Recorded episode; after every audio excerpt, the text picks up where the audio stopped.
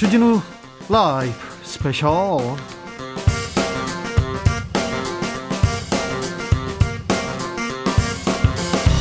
2021년 3월 13일 토요일입니다. 안녕하십니까. 주진우입니다. 토요일 이 시간은 일주일 동안 주진우 라이브에서 가장 중요하고 가장 재미있었던 부분만 모아서 모아서 듣는 그런 시간입니다. 그리고 김기화 기자가 묻힌 뉴스 마구 파헤쳐보는 그런 시간입니다. 토요일의 남자 KBS 김기아 기자 어서 오세요.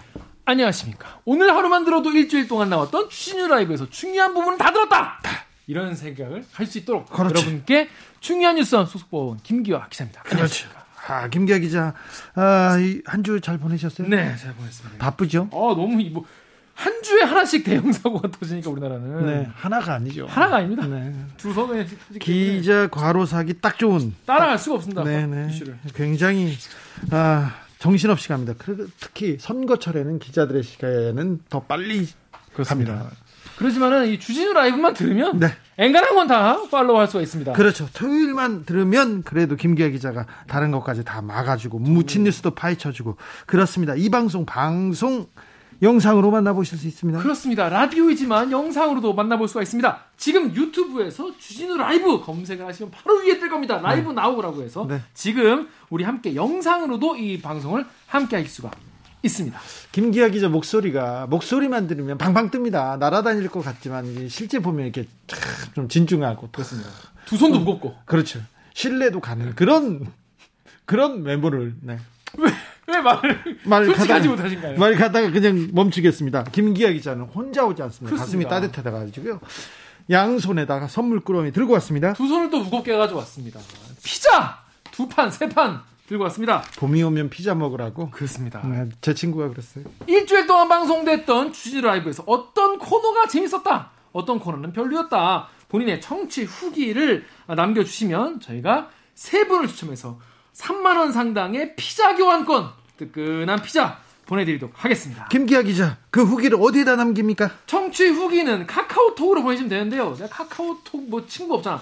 카카오톡 플러스 친구란 게 있어요. 네. 거기서 주진우 라이브 검색을 하시면은 요요 친구 채팅하기가 뜹니다. 네. 요거를 친구 추가하신 다음에 친구한테 카톡 보내주시 저희에게 어, 취재 후기를 보내주시면 되겠습니다. 네, 요즘 외롭습니다. 많이 보내주시면 많이 선물로 보답하겠습니다. 네. 김기아 기자 무친 뉴스 브리핑으로 가볼까요? 네, 첫 번째 무친 뉴스는요. 아 이런 일이 있나 너무 좀 황당한 사건이 있어가지고 가져왔습니다.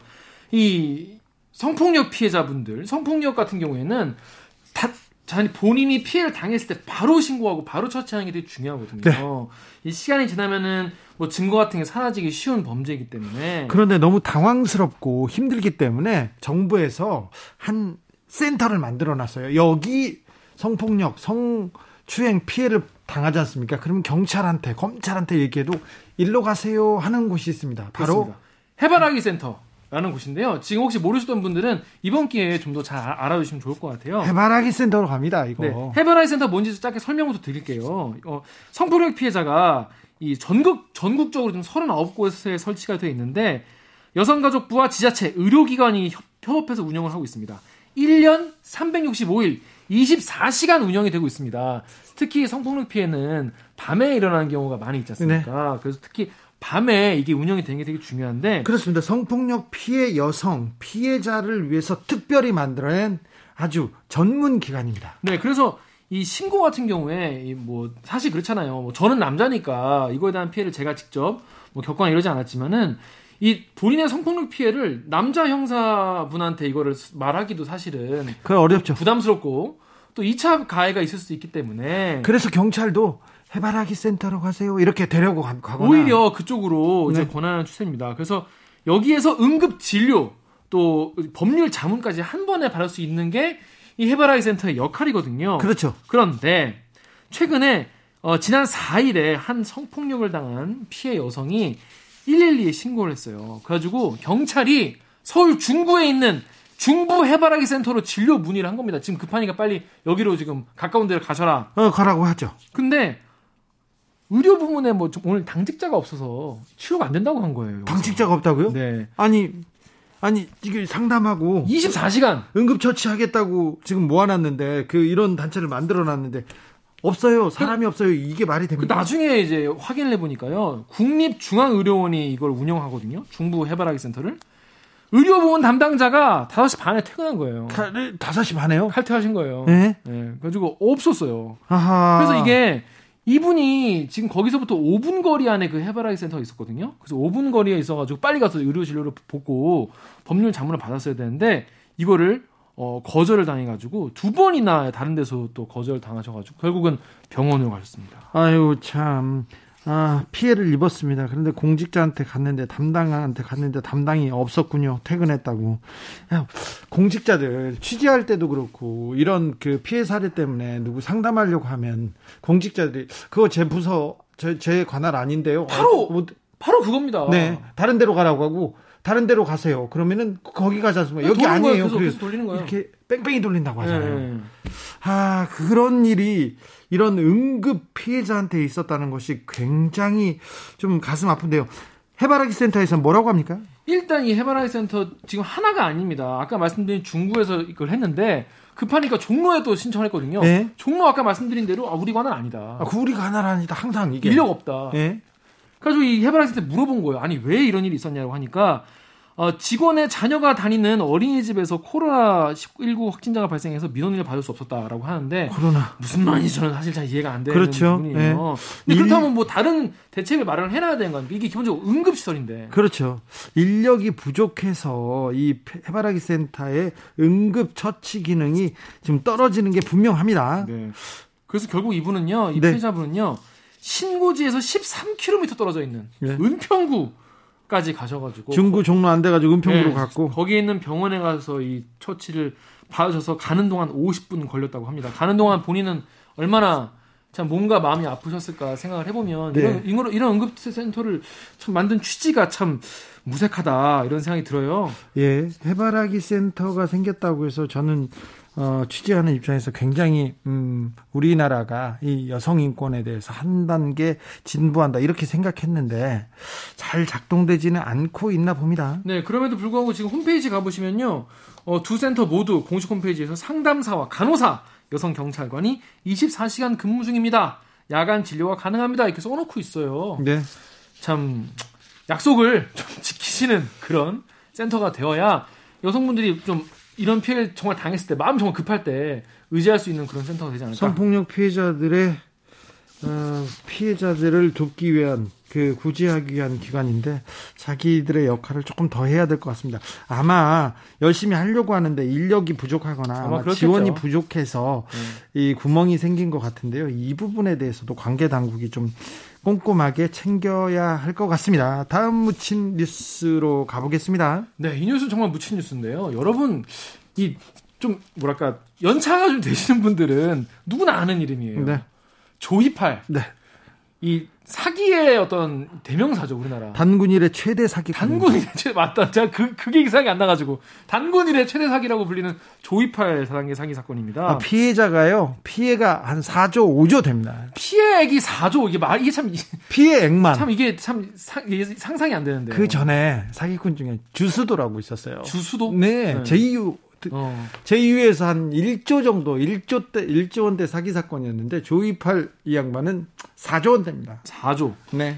이게 여러분 이제 모르, 모르시는 분들 사실 좀 젊으신 분들은 잘 많이 모르실 텐데 이 사건에 대해서 이 피해자들에게 피해금이 일부가 되돌려지게 됐다는 그런 소식입니다. 근데 되돌려주는 금액이 32억 원이에요. 네. 보통 사기 사건에서 32억 원 되돌려주면은 되게 많이 되돌려주는 거잖아요. 네. 근데 이 사건 같은 경우에는 추징 금액만 천억 원대이기 때문에 예. 피해 금액은 4조 원이 넘고요. 네. 굉장히 일부에 불과하다. 자, 조이팔 생소한 분이 있는데 조이팔이 어떤 사기를 쳤는지 좀 알려 주십시오. 네. 이게 옛날에 이분이 2004년부터 이 사기를 쳤는데요. 뭘 했냐면 의료기기를 네가 사라. 의료기기 사면 이걸 빌려줘가지고 수익을 내는 그런 사업을 내가 하, 겠다 예. 그러니까 대여를 내가 이제 맡기 해주겠다 이런 거예요. 그래가지고 이거를 사 이게 이분이 스케일 정말 크신 분이에요. 네. 사이즈가 커가지고 이런 식의 사업을 전국의 지역마다 수십 개의 법인을 설립을 해가지고 센터 40개를 운영을 했다고 합니다. 조희팔 씨가 처음에는요. 수익금을 많이 줬어요. 그랬다면서요? 진짜로. 네.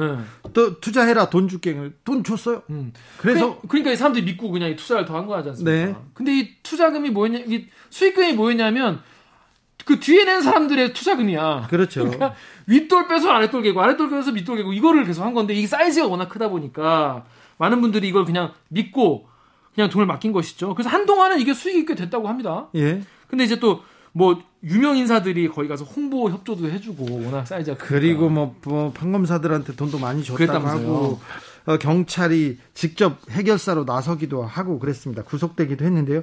자 피해자들이 돈을 발- 돌려받으려면 어떤 절차를 거치게 됩니까? 이게 또 32억이면은 피해 금액에 비해서는 정말 소액 아니겠습니까? 네, 그래도 그러면- 찾을 수 있으면 찾아야죠. 그럼에도 불구하고 이게 좀 복잡해요. 이게 부패 재산 몰수법에 따라서 이게 몰수가 된 어, 이거를 돌려주는 절차거든요.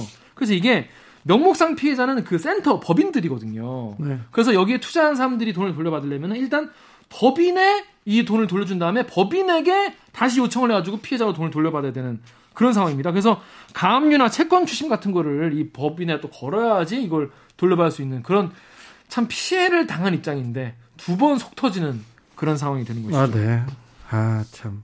조이팔이 아, 중국으로 도망갑니다. 밀항을 해서 중국으로 도망가는데 예. 경찰에서는 조이팔은 죽었다 이렇게 죽었고 그다음에 장례식까지 치렀다 이런 또 뭐 영상을 내 보내기도 했으나 예. 조이팔이 살아있다. 조이팔이 어떻게 움직이고 있다는 내용은 아직도 아직도 지금 스물스물 어, 나옵니다. 네. 그래서 지난주에 저한테 어떤 중국 사람이 음. 조이팔에 대해서 제보할 테니까 오. 돈을 줄 수 있냐고 난 돈을? 저한테 예, 얘기해가지고 제가 돈은 없습니다 이렇게 얘기했습니다. 하지만 조이팔과 관련된 미스테리는 너무 많고요.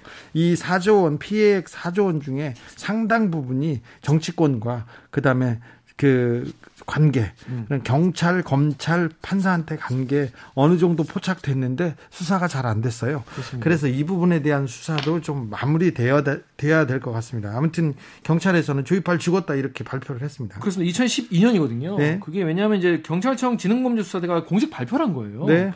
2012년 5월에 현지 공안이 사망 확인서를 발급을 해줬고 유족들이 장례식 동영상을 찍어가지고 보냈기 때문에 그 영상을 보니까 조이팔이 맞더라.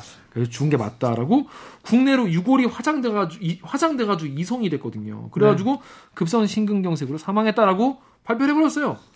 성형세 수술하고 어디를 또 누빈다는 얘기도 있는데 아직 확인되진 않았습니다. 아무튼 그 지금 KBS에 사실 이건 약간 사담이긴 한데 KBS에도 지금 조이팔 죽지, 않, 죽지 않았다. 네. 내가 이걸 무조건 밝히겠다고 끈질기게 추정하는 기자가 한 분 있습니다. 그 하나 있어요. 한 분 있어요. 저희 선배 중에 정의상 기자도 아직도 쫓아다니고. 쫓아다니고 있습니다. 그래서 그분 중국도 가고 막 여기저기 본인이 되게 추적하고 있는데 네. 아직까지 보도할 만큼은 이게 보이지 않아가지고 아, 네. 그래서 어, 이게 좀 밝혀지면 좋을 것 같습니다. 더 지켜봐야 됩니다. 네. 주수도 사건 그리고 조이팔 사건은 좀 밝혀야 될 부분이 많은 것 같습니다. 어, 김기아 기자, 네. 피해 아동의 외할머니인지 어머니인지 네. 그 뉴스에 대해서는 굉장히 관심이 많습니다. 아. 관심이 많는데 어, 너무 관심이 많기 때문에 묻히지 않았어요. 네. 어, 그러는데 묻혀 있으면 그 사안 중에 좀 중요한 부분이 묻혀 있으면 다음 주에 저희가 김기아 기자하고 다루겠습니다. 네. 자, 여러분께서는 지금 주진우 라이브 스페셜을 듣고 계십니다. 주진우 라이브 스페셜. 주진우 라이브 스페셜 김기화 기자와 함께하고 있습니다. 본격적으로 주진아 주, 본격적으로 주진우 라이브 스페셜 하이라이트 장면 다시 듣기 시작해 보겠습니다. 김기화 기자, 네. 어떤 장면 골라오셨어요? 뭐 지난주에 가장 큰 이슈는 역시 뭐 LH죠. LH죠. LH고 네. 또 관련해서 또 비슷하게 또 LCT 네. 이 두 가지 이제 분양과 땅 투기 예. 의혹인데 이게 여러분 그 뉴스라는 게요. 저도 기자니까 이제 기사를 이제 보다 보면은 요즘에 이제 LH 관련돼서는 어떤 기사가 많이 댓글이 많이 달리냐면은 사람들이 이미 지금 많이 화가 나 계시잖아요. 네. 더 화나라. 더 화나, 그러니까 화나는 쪽으로 계속 이제 기사가 그렇죠. 많이 나오더라고요. 사실 LH 직원들이 어떻게 그 어, 게시판에다 어떻게 썼다, 어디에다가 어떤 댓글을 남겼다, 이렇게 얘기했는데, 그거는 LH 직원인지 아닌지 명확하게 확인되진 않았어요. 그런데, 맞습니다. 이런 애들이 적반하장도 유분수지 하면서 욕 먹어라, 그렇게 해가지고 기사를 만들어놔요. 네. 그게 사실 뭐 물론 저도 같은 마음이고 너무 화가 나고 정말 허탈하고 그죠. 혼내야죠. 그렇지만, 근데 그거와는 관- 그거와는 그건 그거대로 분노를 하되 우리가 네. 뭔가 야 진짜 이게 지금까지 이게 이런 일이 왜 있었을까? 그리고 이게 앞으로 이런 일이 없으려면 어떻게 해야 될까? 또 이런 일이 왜 일어났나 이거에 대해서 한번 흐름을 제대로 한번 짚어볼 틈도 없이 그런 분노 유발하는 기사가 너무 많이 나오기 때문에 그렇죠. 많은 분들이 화만 내다가 이게 뭐지? 이게 뭐지 그러다가 그냥 조사 결과만 이렇게 기다리다가 그렇게 되진 않을까 이런 생각이 들었어요. 그런데 마침 주진 라이브에서 중요한 인터뷰를 많이 하셨더라고요. 예. 핵심 당사자나 마찬가지입니다. 참여연대에서 이거를 처음에 밝히지 않았습니까? 문제 제기했죠. 네, 그래서 요 관련해서 참여연대 민생희망본부 실행위원인 이강훈 변호사와 함께 네. LH 투기 의혹 쫙 한번 정리를 해 봤고요. 그리고 LCT 어, 관련해서도 양미숙 부산 참여연대 사무처장과 LCT 특혜 의혹 이 두 가지를 인터뷰를 쫙 한번 다뤄봤으니까 요거에 대해서 한번 어, 여러분이 오늘 한번 들어보시면 좋을 것 같아요. 해당 사건에 대해서 직접 문제 제기를 한 최초의 제보자이기도 합니다. 맞습니다. 그래서 참여연대, 참여연대, 부산 참여연대 두 분의 얘기를 들었습니다. 어, 지금은 분노하고요. 거대한 투기 공화국이 사실 어제 오늘의 일이 아니에요. 보세요. 아 누가 어디에서 집 샀다더라, 어디에서 땅 샀다더라. 그래서 얼마 올랐다더라. 그래? 와 하는 일이 지금껏 벌어졌는데 수십 년째 있었죠. 수십 년째였죠. 그런데 이렇게 가서는 안 됩니다. 이 투기 공화국의 고리를 끊을 굉장히 좋은 기회가 왔어요.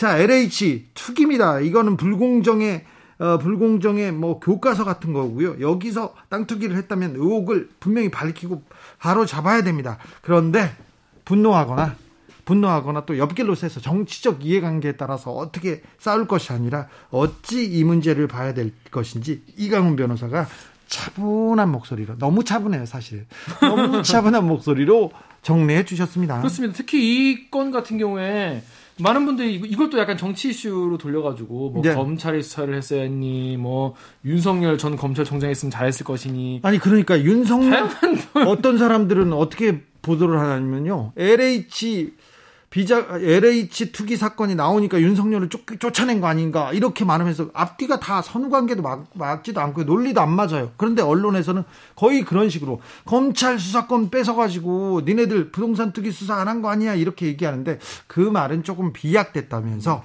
흑묘든 백묘든 쥐만 잘 잡으면 된다 이렇게 하면서 누구든 검찰이 중요한 게 아니라 경찰이 중요한 게 아니라 이 투기 의혹만 잘 밝히면 된다면서 이강훈 변호사가 차분한 목소리로 그렇습니다. 근데 저는 여기서 약간 아 맞다 그런 게 있었지라고 싶었던 부분이 뭐였냐면요. 참여연대가 계속 이렇게 이해충돌 방지법 이런 거를 좀 제정을 하자고 얘기를 계속 해왔다는 거예요. 네 근데 국회의원들이 이거를 그냥 무시한 거예요 지금까지 몇년 지금까지 동안. 그랬죠 10여 네. 년 동안 10여 년 동안 이걸 9년입니다, 무시해오면서 9년. 네. 계속 이거를 이제 법안을 안 만들어 놓고 이거에 대한 장치를 국회의원들 사실 이런 거 사실 법과 제도와 시스템으로 막아야 되는 거 아니겠습니까? 그런데 국회의원들이요. 사실은 본인- 이 이해충돌 방지법을 만들잖아요. 국회의원들이 많이 걸린다 이런 공감대가 있어요 아, 그 그러면 안 되죠. 그러면 그래서 국민들의 분노가 있었을 때 이런 법을 하나 이런 시스템을 하나 만들어 놓는 게 그러니까 이럴 때등 굉장히 중요합니다 떠밀려서라도 그렇죠 국민들의 이 분노를 여러분 그 LH 블라인드 글의 분노를 쏟는 것도 좋지만은 이 지금까지 국회의원들 이 일 안 하고 뭐 네. 했냐라고 등 떠밀어서라도 앞으로 이런 거 못하게 만드는 법을 하나라도 만들어 놓는 게 네. 우리나라가 조금 조금이라도 정말 덜 부패한 나라로 가는 조금 어, 노력 같은 게 결실을 맺는 게 아닐까 좀 그런 생각이 들었어요. 그래서 이 얘기를 들으니까 아 맞다 이게 옛날부터 이게 지적이 되어 왔었구나라는 네. 생각이 들더라고요. 자, 부산에서는 LCT 관련 의혹이 있었는데 LCT는 어, 탄생 자체가 굉장히 오래됐어요. 탄생 자체가 아, 괴물의 탄생이었어요. 네. 부산 해운대 바다에 어, 가면 가장, 뜬금없이 이렇게 있잖아요. 가장 좋은 터에 갑자기 주상복합 아파트가 들어옵니다. 네. 근데 그 아파트는 외국인이 사지 않습니까? 영주권을 줘요. 특혜를. 와. 그러니까 그 중국 사람이나 외국 네. 사람이 사면 한국 시민권을 주는 거하고 비슷해요. 네. 시민권하고 영주권하고 조금 다르지만 음. 한국에서 그 거주할 수 있는 권리를 줍니다. 네. 그것 자체가 법무부에서 도장을 땅땅 찍어줘야 됐습니다. 그리고 여러 가지 특혜가 맞물려 가지고 LCT라는 게 생깁니다. 그래서 누가 보나 이 LCT 이영복 회장의 뒷배는 누구지? 이분이 뭐 어, 사업가인데 사업가인데 그 개 있잖아요. 개 떴다방 개 떴, 개, 떴다방도 했는데 개. 개, 개. 개, 개 있지 않습니까? 그 동네 아주머니들. 그러니까 개, 개돈, 개돈하는 그 개. 개똥 붙고 그런 네, 네, 네. 그런 식으로 그런 쪽에서 음. 조금 활동하던 사람이었지 이렇게 큰 일을 하던 사람은 아니었어요. 근데 어, 뭐 누구를 믿고 갑자기 이렇게 누가 있었을까? 그러니까. 그래서 LCT 의혹으로 청와대 정무수석 현규현 전 정무수석과 국회의원이 구속되기도 했어요. 네. 하지만 실체들은 남아 있다. 2017년에 이게 이제 불거져 가지고 그때도 굉장히 뭐 수사를 하니 보도를 하니 시끌시끌하긴 했었거든요. 했는데 딱히 뭐가 네. 나온 거 없이 그렇죠. 됐어요 그때. 그때도 막 턴다고 하다가 나중에 보니까 거의 뭐 아주 아주 네. 사소한 범죄로 두 명만 이렇게 기소되고 말았었는데요. 이번에는 이번에는 명확하게 수사를 해서 이 불법 특혜의 특혜가 뭔지 이 부분을 좀 파헤쳐야 됩니다. 그 양사무소장님 같은 경우에 인터뷰에서 이, 게왜 아직까지 해결이 되지 않고 있냐, 자꾸 이런 특혜 의혹이 왜 나오냐를 물어보니까 경찰, 검찰 그리고 판사님들까지 언급을 하면서 문제라고 이런 얘기를 하는데 옛날 같으면은 아 역시 뭐 시민 어, 어, 시민 단체니까 과격하게 말할 수 있겠다라고 생각했지만은 요즘에 지금 돌아가는 걸 보면은 정말 문제가 광범위하게 퍼질 수도 있겠구나라는 의심이 들더라고요. 부동산 투기공화국 그들만의 리그 어, 예상은 하고 있었지만 정말 이 사회가 곳곳이 이렇게 오염됐구나 하는 생각을 해봅니다. 네. 더 자세한 이야기 궁금하신 분들 이 두 가지 이야기를 한 번에 정리해드릴 어, 화요일에 진행된 두 개의 인터뷰 한 번에 듣고 오시겠습니다. 훅 인터뷰 하이라이트 함께 듣고 오시죠. 큐. 저희가 이제 의혹 제기한 거는 그 시흥시에 지금 광명 시흥 신도시 예정지구 어, 열필지 토지 네. 2만 3,028제곱미터 그 열필지에 대를 이제 어, LH 직원으로 추정되는 어 그 열 몇 분이 네. 어 이걸 99억 4,512만 원에 예. 순차로 이렇게 취득을 한 것 같다. 네. 이제 공유로 예. 이렇게 저 이렇게 뭐 두 명, 세 명, 네 명 뭐 이렇게 다 이렇게 여러 명이서 일곱 명 일곱 명이서 뭐 같이 취득하기도 하고 이렇게 취득했다. 그래서 시기가 2018년부터 2020년까지에 이르고 있더라. 신도시 발표 이전에 샀고요. 네. 네. 근데 이제 그렇게 이제 저희가 의혹 제기를 했는데 이제 그 발표가 나고 나서 바로 직후에 같은 날, 어, 그 중에서 어, 열, 우리가 14명으로 얘기했던 분들 중에서 12명이 현직 직원. 열, 예, 12명은 퇴직한 직원이다. 네. 그러니까 얼추 맞은 거죠. 네. 그 다음에 그 필제 그 다음날 우리 국토교통부에서 발표하기로 이제 열두 열 필지 다가 아니고 여덟 필지가 현직 직원이 산 것이다. 네. 이제 이렇게 나왔습니다. 그래서 저희는 어떤 필지인지 아는데 예, 하여튼 그 면적을 계산해 볼까? 17,995제곱미터였어요. 조금 줄어들었지만 그 외에 네 필지가 더 늘어났다는 거예요. 예. 네, 다른 데를 더 조사해 보니까 그러니까 이제 저기 면적은 모르지만 어, 뭐 얼추 비슷하게나 더 많아졌거나 예. 그래졌을 것 같습니다. 아무튼 전현직 LH 직원들이 시흥 시흥 그러니까 신도시가 들어설 예정 지역에 지금 땅 투기를 했다는 게 사실로 드러나고 있습니다. 총리실에서는 합동 조사단 꾸려가지고 이번 어, 이번에는 이 부동산 투기 뿌리 뽑겠다고 강한 멘트 계속 나오고 있습니다. 정부의 대처 적절하다고 보십니까?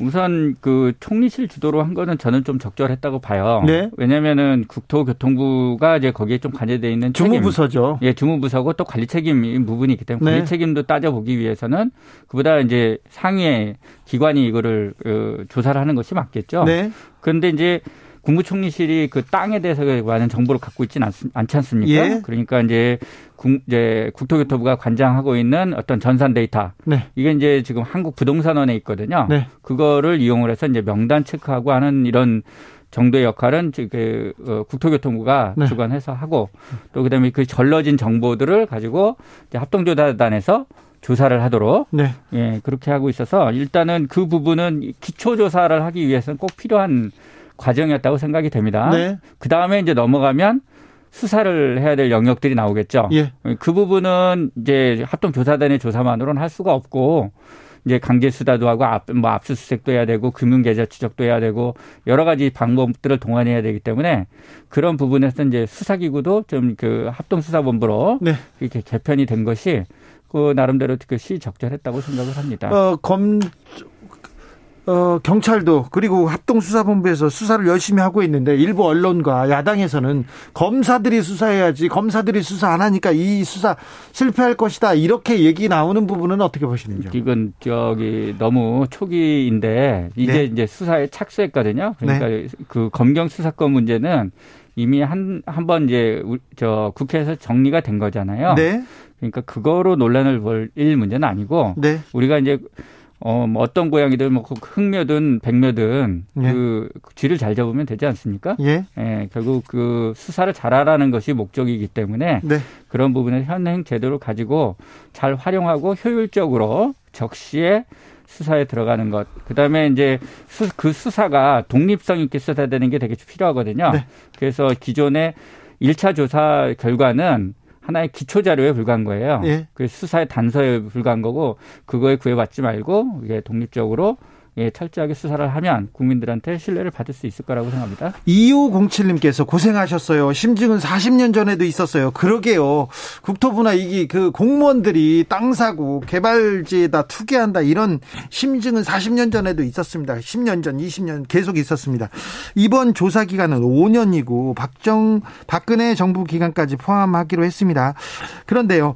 일기 신도시 계획이 89년이었나요? 그때 분당 일산 신도시 나왔을 때 그때 그 때도 굉장히 대대적인 수사를 했던 것 같은데 자 조사 기간 5년 그리고 어 조사 기간 동안 이렇게 수사를 한다. 이 부분에 대해서는 어떻게 보시는지요? 아, 이 부분은 지금 이제 박근혜 정부 기간 은 그, 그 기간에 대부분의 네. 그 신도시와 관련된 계획들이 그때는 없었던 기간이에요. 예. 근데 이제 그러니까 이제 투, 그 땅 투기는 예상을 하고 할 수는 있었겠지만 박근혜 정부에서 본격적으로 신도시 사업을 막 하고 추진하거나 그러진 않았거든요. 예. 그 전에 이제 이명박 정부 때 많이 했었죠. 네. 올해 이제 해제되는 그 상황이었습니다. 박근혜 예. 정부 때는.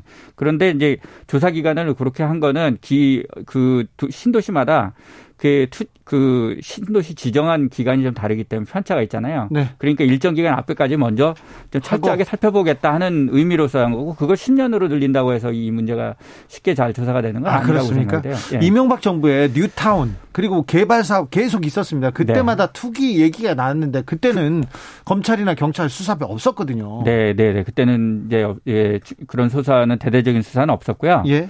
그, 그 전에 이제 노무현 정부 때나 예. 그 이전 정부 때는 이제 있었죠. 그럴 때마다 한 번씩 큰 신도시를 지으면 꼭 부동산 투기 문제들이 이렇게 문제가 돼가지고 이렇게 대대적인 수사들을 했었습니다. 예. 근데 이번에 그거를 미리 사전에 좀 점검을 하고 들어갔었으면 더 좋았을 텐데 네. 그거를 못한 건데요. 네. 지금이라도 이런 그 점검을 하는 거는 꼭 필요하다고 생각을 합니다. 아까 변호사님이 정부 합동 조사단과 또 다른 수사기관의 강제 수사 필요하다고 얘기했는데요.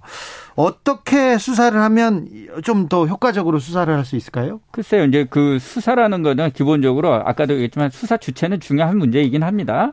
네. 주체 중요하지만 수사를 같이 이렇게 효율적으로 해야 되거든요. 지금 현재 이게 이제 규모가 일단 큽니다. 네. 그러니까 그 인원이 많이 필요하죠. 예. 그러니까 이거 효율적인 방법으로 해야 될 거고요. 예. 두 번째는 그 지금 여러 기관이 관여가 돼 있기 때문에 여러 기관의 역할이라든지 이런 것들을 잘 이제 따져봐야 됩니다. 그 다음에 이렇게 전수조사를 하다 보면 이제 그 이렇게 맥락을 좀 놓치는 경우가 많아요. 예. 그래서 이제 이 정보가 어디서부터 생성이 됐는지 그걸 보고 찾아 들어가면서 쫓아 들어가야 되는 그런 수사들을 좀 할 필요가 있습니다. 네. 국민들은요. 네. 아 이번 신도시 예정지에 투자 투기한 것만 잡지 말고 이 기회에 이 기회에 부동산 어, 공직자들의 부동산 투기는 뿌리 뽑아야 된다, 엄벌해야 된다 이렇게 생각하고 있습니다. 그런데 현행법만으로는 공무원의 부동산 투기 근본적으로 막을 수 없다는 지적도 계속 나오고 있습니다. 좀 현행법의 한계는 무엇인지요? 지금 이제 현행법은 그 공공 그 공공주택법이나 이런 거는 이제 그 공공주택 지정과 관련된 그 어, 이제 직무상으로 취득한 정보 이런 것들을 비밀 정보를 이제 누설했을 때, 네. 사람이 이용해 목적외로 사용하거나 그 누설했을 때 이렇게 이제 처벌하게 돼 있거든요. 네. 그러다 보니까 이제 이 직무상 요걸 취득하게 되는 범위가 좀 사람이 적겠죠. 그렇죠. 그 다음에 또 공공 저, 저 부패 방지법. 부패방지법은 또 업무상 비밀이라고 해서 그 업무상 비밀을 취득한 사람 이렇게 돼 있어서 업무상 비밀을 취득하는 것이 그 직무상으로 취득하는 것이 그 범위도 좀 좁아요. 그러다 보니까 범위를 좁게 설정하고 고 공직자를 처벌하겠다. 그 위반한 공직 이렇게 돼 있다 보니까 이거를 이제 받는 사람 쪽은 처벌하지 않는 그 부분이 있어요. 그리고 그 공직자가 그 옆 부서 그리고 네. 옆 친구들한테 얘기해 주는 거 그 사람들은 안 걸릴 가능성이 있잖아요. 그렇죠, 그렇죠. 네. 그러니까 그래서 네, 너무 비밀로 비밀을 가지고 이렇게 전달이 됐느냐 이렇게 따져 보면 이게 처벌할 범위가 굉장히 줄어드는 위험이 있어요. 예. 그래서 이제 앞으로 차제 이제 이 문제들을 개선하는데 좀 모델이 될 수 있는 거는 자본시장법이에요. 네. 자본시장법은 이제 상장 회사나 이런 그 회사들이 그 미공개 중요 정보 그러니까 이제 주식을 사고 팔고 하는데 그 중요한 판단의 기초가 되는 중요 정보 있잖아요. 이익을 예. 얻거나 또는 손실을 회피하거나 할 수 있는 정보. 예. 이런 정보들을 이제 그로서 이제 일반인들한테 공개돼 있지 않은 거. 이런 정보를 그, 그 몰래 건네줘 가지고 이걸 이제 저걸 이제 그걸 가지고 이제 주식 사거나 하면은 이거를 이제 사거나 팔거나 이러면은 이제 그거에 대해서 처벌하는데요. 받는 사람 쪽도 처벌합니다. 받아서 처, 이용하는 쪽에서도 네. 처벌하기 때문에 처벌해야죠. 네. 그리고 그걸 가지고 이익도 환수해요. 벌금을 이제 투기이익에 그런 이제 정보를 얻어서 발생한 수익 또는 회피한 손실의 세배에서 다섯 배까지 벌금을 병가하거든요. 네. 그러니까 이제 그런 것으로서 이런 그 경제적 이익을 박탈함으로써 이 이런 동기를 제거를 하는 거죠. 이익을 봤을 경우 3배, 5배. 이익을 안 봤을 경우 나는 이익 안 봤어. 그럼 투기해도 되는 그렇죠. 건가요? 그렇, 아니죠. 이익을 안 봤을 때도 저희도 이제 그래서 이제 저희가 그 제한하는 부분에서도 그 벌금의 일정한 부분은 좀 부과하는 게 필요하다고 생각을 해서 그 징역형 또는 벌금 이런 부분을 선택할 수 있도록 이렇게 제가 그 어제 우리 심상정 의원 네, 네. 통해서 그 민변 참여연대가 모여서 법안 개정 예, 필요하다고 했죠. 어떻게요?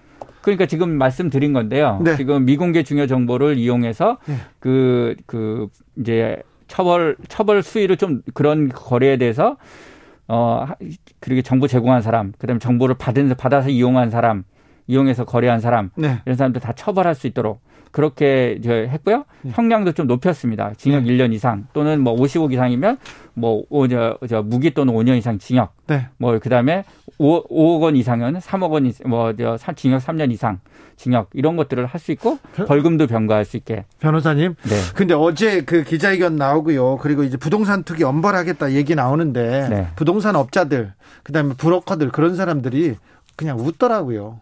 이게 실효적 실효성이 있을지 현실적으로 부동산 특기를 제어할 수 있을지 이거 요것만 가지고 제어할 수는 없죠. 그러니까 이제 예를 들어 비밀 정보가 유출이 되는 거 요것만 가지고 정보 그 투기를 제어한다는 건 말이 안 되고요. 네.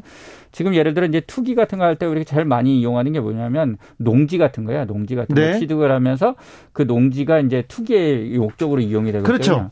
그런 부분들을 찾아 들어가서 이 농지를 허위로 취득하는 거.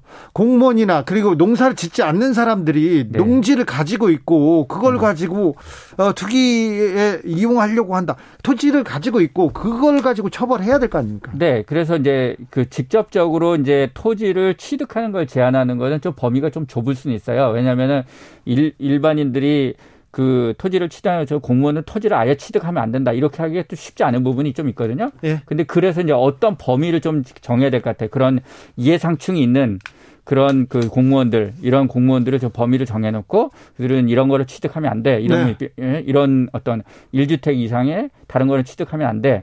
뭐 이런 어떤 그 행위 규범을 만들어 놓는 것이 좀 필요하다고 생각합니다. 국, 이거는 이해상충이라는 관점에서 보고 하는 거예요. 국토부나 참 LH공사 그 공무원들한테 이런 그 이해충돌 방지법이 작동되지 않는 것 자체가 진짜 우아, 의아합니다. 윤미정 님은 이런 의견 주셨어요. 매번 수사한다지만 처벌도 제대로 안 되고 비리는 더 판치고 정말 비리는 없어질 수 없는 건지 정당하게 사는 사람만 호구되는 세상 같아요 하면서 안타까움을 전했습니다. 흩날림 의원님께서는 국회는 법 빨리 만들고 소급 적용해서 다 특이한 사람들 다 거지 만들어라 이렇게 얘기합니다. 어제 양양자 민주당 의원께서 네.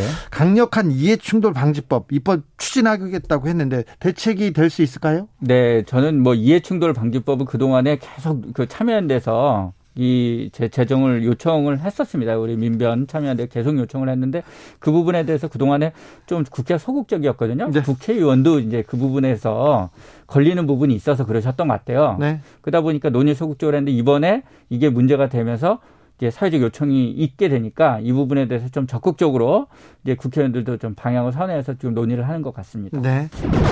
어, 저희가 2017년에 이제 특별 분양본 사, 사, 43채를 빼돌려서 사전 특혜 분양을 한 부분을 주택법 위반으로 고발한 적이 있었습니다. 네.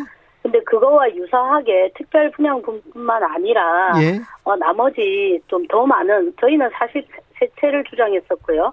한 130여 채가 어, 특혜 분양으로 되었고 그 특혜 분양 받은 사람들의 명단으로 추정되는 예. 어, 명단이 다른 언론사에 제보가 되었고 그 이제 제보된 어, 그 기자분이 저한테 인터뷰를 요청해서 LCT와 관련해서 네. 그래서 저도 이제 어, 그 문건을 어, 눈으로 보게 되었습니다. 자, 부산 참여연대에서 몇 년 전부터 2017년에도 LCT 관련돼서 문제 제기를 했고요. 그 전에도 했습니다. 네네. 자, 그런데 수사가 잘 안 됐습니까? 가장 문제가 네, 되는, 되는 부분은 무엇이었습니까?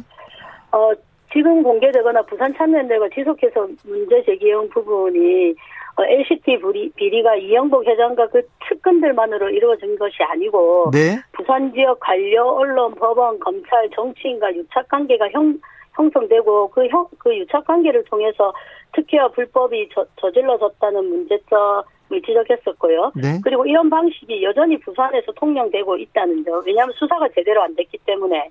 어, 그리고 이를 수사해야 할 검찰과 또 이를 어, 판단해야 될 법원이 제대로 판결하지 않았다는 이런 세 가지 문제점이 있습니다. 아니 부산 참여연대에서 2017년에 네. 이 관련해서 43명을 검찰에 고발했는데 네네. 두 명만 주택법 위반으로 기소되고 끝났어요. 예. 이게 예. 왜 그런 거죠? 예, 주택법 위반으로 이영복이 형을 살고 있죠. 그래서 저희가 이영복 씨가 제가 있다면 이영복이 주택을 준 사람도 문제가 있을 수 있으니 검찰에 고발을 했습니다. 근데 검찰은 두 명을 제외하고 어, 모두 피해자는 어, 증거 불충분으로 혐의 없음을 처리했는데 그 처리하는 시간이 2020년 10월 말이었어요. 그러니까 공소시효가 3일 남은 상황에서 그냥 어, 무혐의 그냥, 처리했고 예. 네.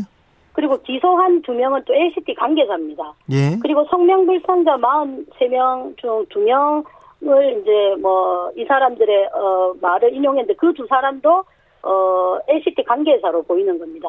그리고 피해자의 주장을 그대로 받아들였고 이런 문건도 벌써 만들어진 것으로 보이는데 이것도 파가지 못했는지 파악을 했지만 그냥 넘어가시는지 모르 넘어갔는지 모르겠지만 어쨌든 수사를 제대로 한 것으로 볼 수가 없습니다. 그리고 저희가 고발한 게 2017년이거든요. 네. 근데 무혐의 처분한 거는 2020년이고 그동안 무엇을 했는지 무혐의 처리를 할 것이면 진작 어 처, 처분을 해서 저희가 항고할 수 있도록 해야 되는데 그 권리마저 좀 박탈을 했고요. 근데 이제 지금 와서 또다시 이게 논란이 되고 예, 어, 상황이 되었습니다. 처장님, LCT 측에서는 그냥 뭐 네. 이게 특혜 리스트가 아니라 분양 가능성 네. 높은 사람들 리스트를 작성한 것이다 이렇게 얘기하고 있는데요. 이 주장에 대해서는 네. 어떻게 보십니까? 예, 그럴 수도 있습니다. 근데 그럴 수도 있는데 그렇다면 지금 검찰 어, 경찰이 진정을 넣기 때문에 어, 그것에 가서 해명하고 소명하면 될 것으로 보이고요. 근데 문제는 그 명단에 어, 요청 사항들이 막 나와 있습니다. 이런 이런 걸 요청한다. 예. 네.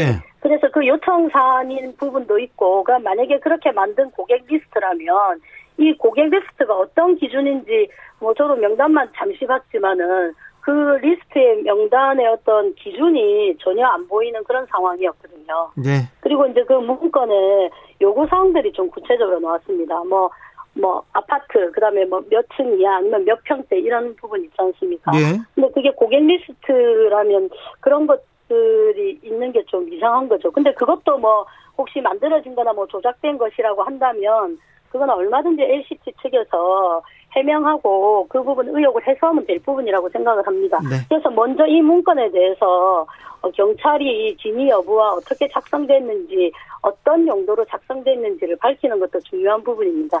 LCT는 세워질 때부터 특혜가 붙어 다녔어요. 따라다녔어요. 네, 맞습니다. 이영복 회장은 지금 구속돼 있는 상태고요. 네네. 어, 아무튼 LCT는 지금 분양이 완료돼가지고 다 들어가서 네네. 사는 상태고요. 네. 자, LCT 관련해서 현재 남아있는 의혹은 무엇이며 어떤 네. 문제는 꼭 파헤쳐야 됩니까? 예. 많은 의혹 중에서 아, 여전히 많습니다만은 부산은행 동일인 대출 한도 초과한 이제 특혜 대출 부분, 그다음에 어, 주택도시보증공사가 특혜 보증한 부분, 그리고 전 검사의 변호사법 위반과 어, 범인 은닉 그리고 각종 행정 절차 등을 비롯한 특혜에 개입한 공무원 전문가들에 대한 어, 공개나 처벌이 없었습니다.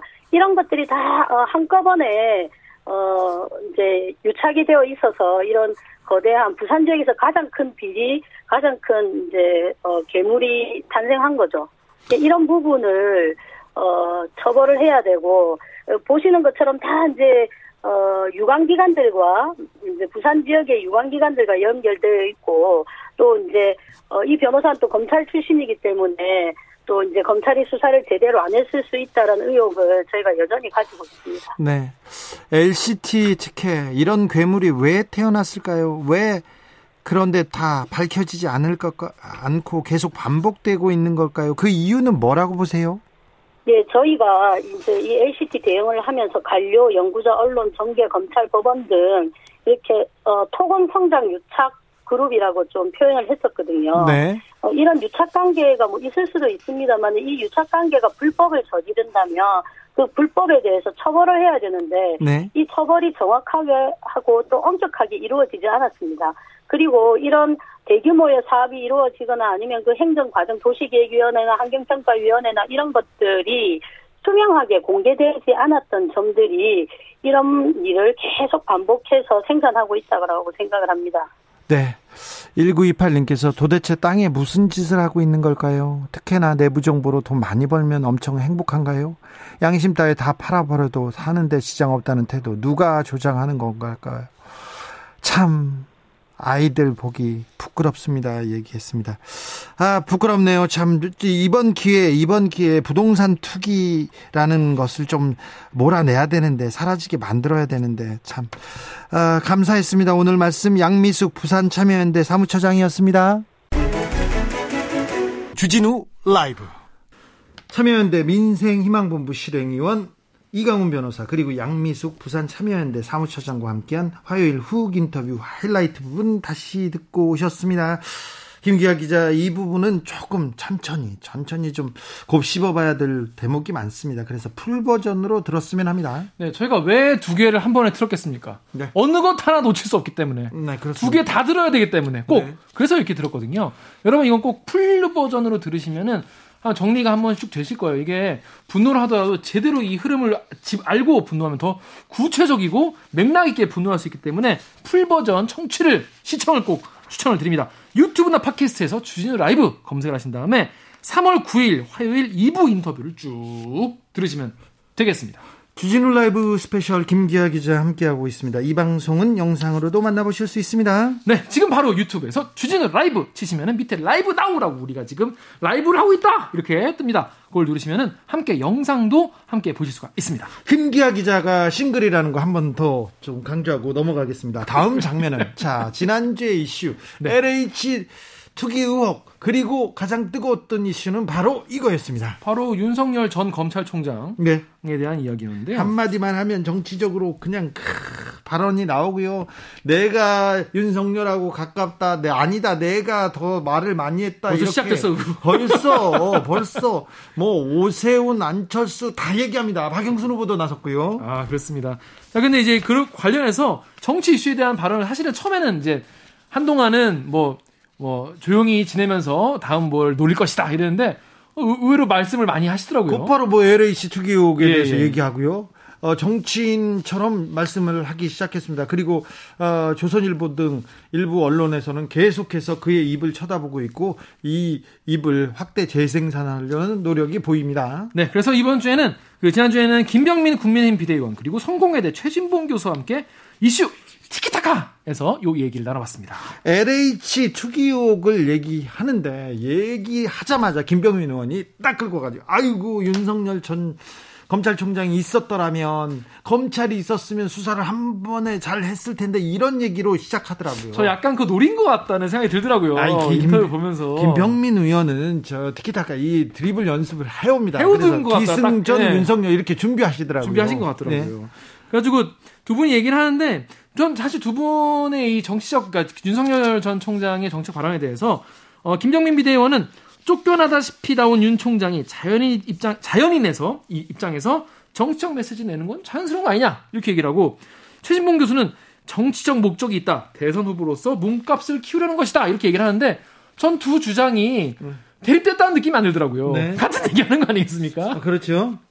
아, 이 이슈 티키타카 많은 그 두 명의 패널들이 나와서 정치에 대해서 이야기를 나눕니다. 거의 모든 프로그램에서 이런 포맷을 가지고 방송을 하는데 이슈 티키타카 아, 시사 프로그램 중에 토론 프로에서 가장 가장 완성도가 높고 아, 준비가 잘 된 그런 프로그램 중에 하나라고 생각합니다. 자부합니다. 네. 어, 이두 분의 이야기는 사실 뭐 다른 방송이랑도 다른 점 뭐냐면 주진우 기자가 중간에 잘 잘라요. 네. 이상 얘기 하려고 하면은 잘 막으면서 이 김병인 비대위원도 그렇고 어, 최 교수님도 그렇고 말씀을 되게 격조 있고 품위 있게 예. 맥락에 맞게 해주신, 해주신 것 같은데 이 두 분의 이야기, 두 분의 이 윤 총장의 발언에 대한 생각, 더 자세한 이야기 궁금하신 분들 계시죠? 수요일 이슈 티키타카 하이라이트 부분 함께 듣고 오시겠습니다. 큐! 지금 선거가 코앞인데 윤석열 전 검찰총장이 나와가지고 한마디 한마디 합니다. 이게 지금 선거의 가장 중요한 이슈가 되고 있어요. 예. 이 부분은 어떻게 보십니까? 윤석열 검찰총장 입장에서는 이제 본인의 직을 다 유지하면서 나왔으면 제일 좋았을 텐데 음. 쫓겨나다시피 나온 것 아니겠습니까? 왜냐하면 임기 2년의 그 검찰청법에 따라 보장이 되고 있는데 추미애 장관이 떡하니 나가라고 떠밀었으니까 이 상황에서 중수처 설치까지 실질적으로 여건이 압박하고 있는 과정에 윤 총장이 딱 직을 걸고 나오게 됐죠. 그러면서 했던 마지막 말이 뭡니까? 부패 완판. 부패가 완전히 판을 치는 세상이 올 수 있다 경고했는데 그러고 나자마자 LH 사건이 떡하니 터집니다. 하루 만에. 윤 총장 입장에서는 본인도 얘기하고 나서 깜짝 놀랐을 거예요. 어, 제가 부패 완판 얘기했는데 진짜 이렇게 나오네? 그리고 이 문제가 불거졌는데. 혹시 그럼 윤 총장이 그쪽에다 부동산 투기했을까요? 아니, 그건 아닙니다. 아닙니다. 그럴 리가 그러니까 없습니다. 윤석열 총장 입장에서는 네. 검찰이라고 하는 조직이 여러 가지 문제가 있을 수도 있는데 네. 검찰 조직의 수사권을 완전히 뺏으려고 하는 여러 시도들을 보니까 야 살아있는 권력에 대해서 수사할 수 있는 게 엄정한 검찰이고 공정 아니야?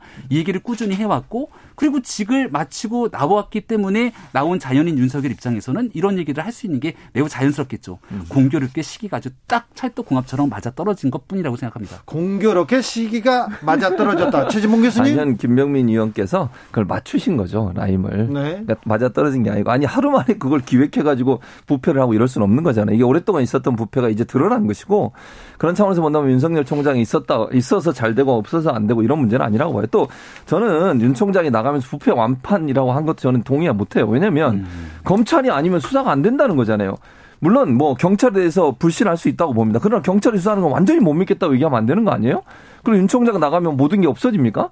아, 저는 수사하는 기관, 수사 또 검사들도 있고 윤 총장과 생각이 다른 검사들도 저는 있다고 생각해요. 부패가 판을 친다 이렇게 너무 단정적으로 얘기하시는 것은 본인의 존재감을 너무 드러내신 거다. 그리고 이렇게 자꾸 말씀하시는 것도 지금 나간 지 며칠 되지도 않으셨는데 이렇게 자꾸 전직 검찰총장이 정치적인 발언도 하고 이러는 것도 저는 정치적 목적이라고 봐요. 본인이 이제 대선 후보로서 몸값을 키우고 본인에 대한 관심과 집중을 계속 받고 본인은 어쨌든 정부가 각을 세우고 어쩐 이런 정의라고 하는 개념의 관점에서 본인의 목소리를 내는 것이 본 본인한테 유리하다고 판단했을 가능성이 있다고 보거든요. 네. 그런 차원에서 전략적으로 이런 발언들을 하신다고 봅니다. 검찰의 수장이 정치적으로 연관이 되고 정치적 발언을 하고 퇴임하자마자 정치적인 메시지를 던지고 이거는 사회에 그, 그, 그닥 도움이 네. 되거나 건강하지는 않지 않습니까? 그렇죠. 우리가 교과서에서 배웠던 민주주의와 정치 기본 관념으로 보게 되면은 뭔가 맞지 않는 일들이 상당히 많이 흘러가고 있습니다. 그래서 법으로 정해져 있는 검찰총장 2년의 임기를 보장해야 되는데 이걸 쫓아내려고 하다 보니까 여기에 맞서 싸우자니 어떻게 할 수 있는 도리가 없고 법으로 180여석에 달하는 집권당이 그냥 막무가내로 밀어붙여서 검찰 조직 무력화시키는 법이 처리가 돼서 통과가 된다면 이걸 막을 수 있는 재간이 아무것도 없습니다. 그러면 이런 와중에 쓸 수 있는 유일한 카드가 국민들께 호소하고 설득할 수 있는 입만이 무기로 남아 있다면 그 입을 쓰지 말아야 되는 것인가 이런 딜레마와 고민에 빠질 수밖에 없겠죠. 아마 윤석열 전 총장 입장에서는 지금도 일어나고 있는 많은 일들에 대해서 오직 국민의 관점에서 국민을 위한 검찰 조직이 잘 돌아갔으면 좋겠고 국가 권력에서 부패가 없어 없었으면 좋겠다는 심정에서 얘기를 하고 있지 않을까라고 네. 저는 생각합니다. 점심을 윤석열 총장하고 드시고 오셨어요? 전화 한 통 해본 적이 없습니다. 네. 자, 최지봉 교수님. 예, 저는 이렇게 생각해요. 지금 얘기를 해보면, 그러니까 네. 김병민 의원님 말씀이 맞으려면 네. 그건 그러면 그거 그 법에 대해서 얘기를 해야 돼요. 예컨대 왜 이런 법 만들려고 합니까? 이렇게 얘기하면 이해를 하겠어요. 제가 어느 정도. 그리고 그 법도 그래. 제가 이 문제 꼭 얘기하고 가려고 했는데 공식 발의도 안 된 상태예요 지금. 그리고 당론으로 정해진 것도 없었고 그 당시에 민주당이 그럼 당론으로 정해서 그걸 밀어붙였 습니까? 아니 일부 의원들이 TF에서 그 얘기한 거예요. 그걸 이렇게 크게 키워가지고 본인의 사태의 빌미를 삼은 거, 명분을 삼은 것도 저는 윤 총장이라고 생각해. 저는요 윤 총장께서 윤 전 총장이 그렇게 하신 것은 정치적으로 지금 이 시점에 나가는 것이 본인한테 가장 고점이다. 주가로 하면 따상 정도를 칠 수 있다. 이래서 판단에 저는 나갔다고 보거든요. 그러니까 그거는 명분이다. 저는 그렇게 봐요. 그래서 저는 개인적으로 예전에 한번 김병민한테 말씀드렸는지 모르겠지만 이게 수사권을 완전히 뺏는 거 저는 반대했어요. 그리고 민주당 내에도 반대하는 사람 많이 있습니다. 네, 그런 네, 그러니까 있었죠. 그래서 저는 윤 총장이 이렇게 막 이걸 키우신 것도 제가 볼 때는 정치적 이유라고 보고 이번에 말, 말씀하신 것도 보세요. 투기 의혹에 대한 공정해야 할 게임의 누리조차 조작되고 있고 아예 승산이 없다는 걸 보여준 것이다.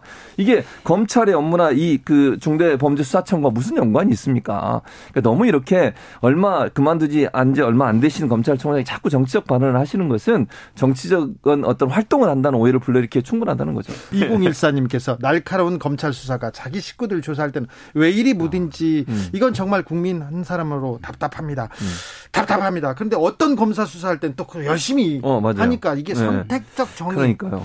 이 부분은 좀 안타까워요. 음, 음. 그렇죠, 김병민 의원님. 그래서 공수처 설치되지 않았습니까? 아, 그렇죠. 어. 고위공직자 범죄수사처에서 철저하게 수사하면 되는 것이고요. 네.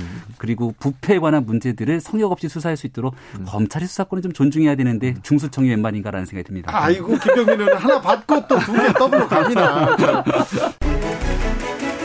주진우 라이브. 성공회대 최진봉 교수와 김병민 국민의힘 비대위원의 수요일 코너 이슈 티키타카 하이라이트 부분 듣고 오셨습니다.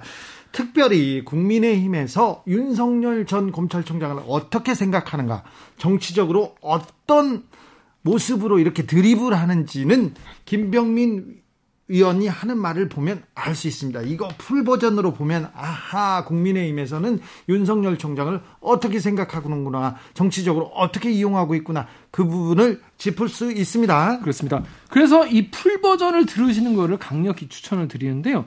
유튜브나 팟캐스트에서 주진우 라이브 검색하신 다음에 3월 10일 수요일에 방송됐던 1부에서 2부를 쭉 들으시면 되겠습니다. 김기아 기자 오늘도 수고 많으셨습니다. 고생하셨습니다. 김기아 기자는 그냥 가지 않습니다. 선물 주고 간다니까요. 그렇습니다. 제가 선물을 지금 양손에 피자 지금 여러 판을 지금 들고 왔는데 카카오톡 플러스 친구에서 주진우 라이브 검색을 하신 다음에 어, 일주일 동안 방송됐던 주진우 라이브의 청취 후기를 여기 친구 추가하셔가지고 채팅으로 하듯이 말씀을 남겨주시면 되겠습니다. 저희가 세 분 추첨해가지고 3만원 상당의 피자 교환권 쏴드리도록 하겠습니다. 김기아 기자 오늘도 감사했습니다. 수고하셨습니다. 주진, 우 라이브 스페셜 여기서 마치겠습니다. 저는 다음 주 월요일 오후 5시 5분에 돌아옵니다. 지금까지 주진우였습니다.